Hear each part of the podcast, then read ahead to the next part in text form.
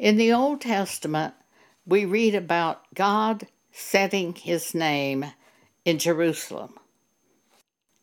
In the New Testament, God sets his name in the individual person who is called by God, born again, created by God as a new creature.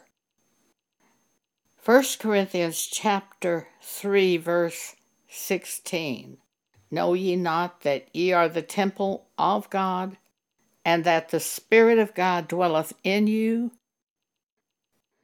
1 Corinthians 6:11 Ye are washed ye are sanctified ye are justified in the name of the Lord Jesus Christ and by the spirit of our God.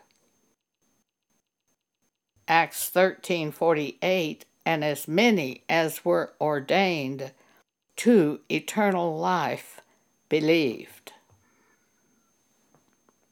Romans 12 1 and 2. I beseech you, therefore, brethren, by the mercies of God, that ye present your bodies a living sacrifice, holy, acceptable unto God which is your reasonable service.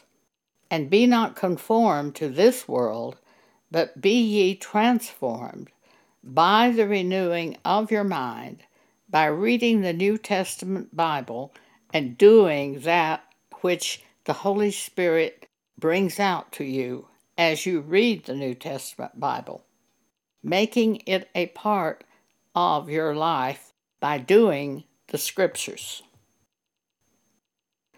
1 Corinthians 6, verse 20. For ye are bought with a price. Therefore glorify God in your body and in your spirit, which are God's. If you are tempted to sin, you can call on God at the moment you're tempted and say, God, please help me. Please deliver me. Please give me wisdom as to how to escape this sin. And God will definitely give you wisdom. Thank you for allowing me to speak to you today.